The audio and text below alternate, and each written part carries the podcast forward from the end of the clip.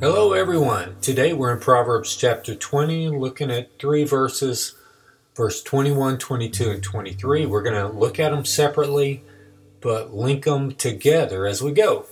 So, verse 21 says, An inheritance gained hastily in the beginning will not be blessed in the end.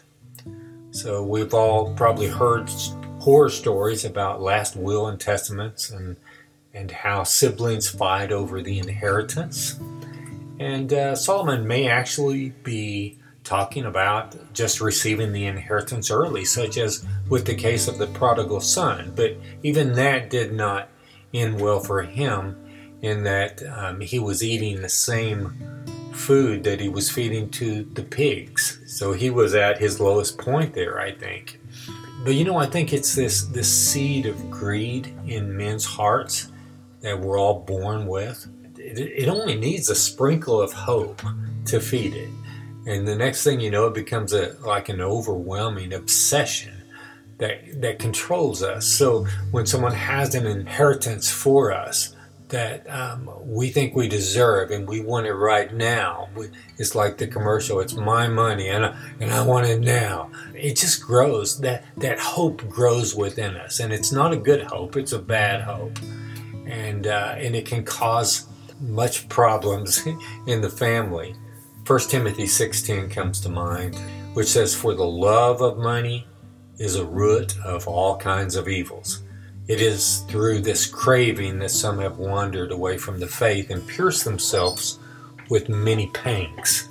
So, in that verse, notice the object of the verse is not money, but it's the kind of love that is associated with money. It's the love of money, right? It's a powerful, self serving kind of love that excludes love for others. It's a kind of love that's greedy for the inheritance and it breeds distrust among siblings and causes family rifts that last a lifetime. And this kind of evil love does not think his brother or his sister deserve much of the inheritance at all because they were not the kinds of children to their parents that they should have been. And this rationalizing begins.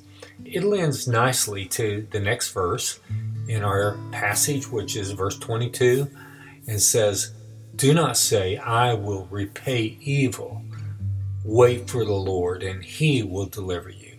So, an inheritance gained quickly is not waiting on the Lord. I mean, it's letting this this obsession within our heart take over. And we may be tempted to rationalize that we deserve it, right? By saying, this is justice. And but God teaches us to, to leave justice to Him, right? Don't be vengeful. That can put your heart in like this bad, bitter place that is really out of fellowship with God. And the thing is, justice, the way we're thinking about it, is not in our best interest. As I mentioned, we rationalize these things out of balance so that things appear in our favor. And I think that leads us to our next verse in today's passage.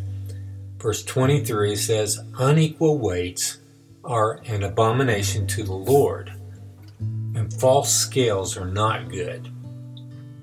So, look, none of us have been the children to our parents that we should have been, even, right? I mean, leave the earthly inheritance stuff in the hands of the Lord. Don't be obsessed with money and things. Rather, yearn for the spiritual riches which are found in Christ. And that's what God calls us to and points us to. Uh, it's for our good, right? It's for His glory and our good. And so, for those who hope in Christ, He has promised us an inheritance, right? It's an inheritance that is an eternal weight of glory beyond all comparison. It's full of immeasurable treasures beyond our comprehension. And, and he even gives us a sample of what's to come in the joys that we experience as we see more and more of his glory until that day that he calls us to be with him. And so we need not to seek after the riches of the world with this obsession, this love of money that takes over our life and ruins relationships. That kind of inheritance will not be blessed in the end. Father God, thank you for your word today. Thank you for the inheritance we have through the righteousness of Jesus, where we have failed you, we have failed our parents. We're broken people in every sense of the word, Lord. But we have righteousness through Jesus, through his righteousness. And he even was paid the wages of our sin, and he rose from the grave and gives us that same power to be victorious over sin in our life. And he's going to raise us up incorruptible to be with him, with an inheritance forever with him.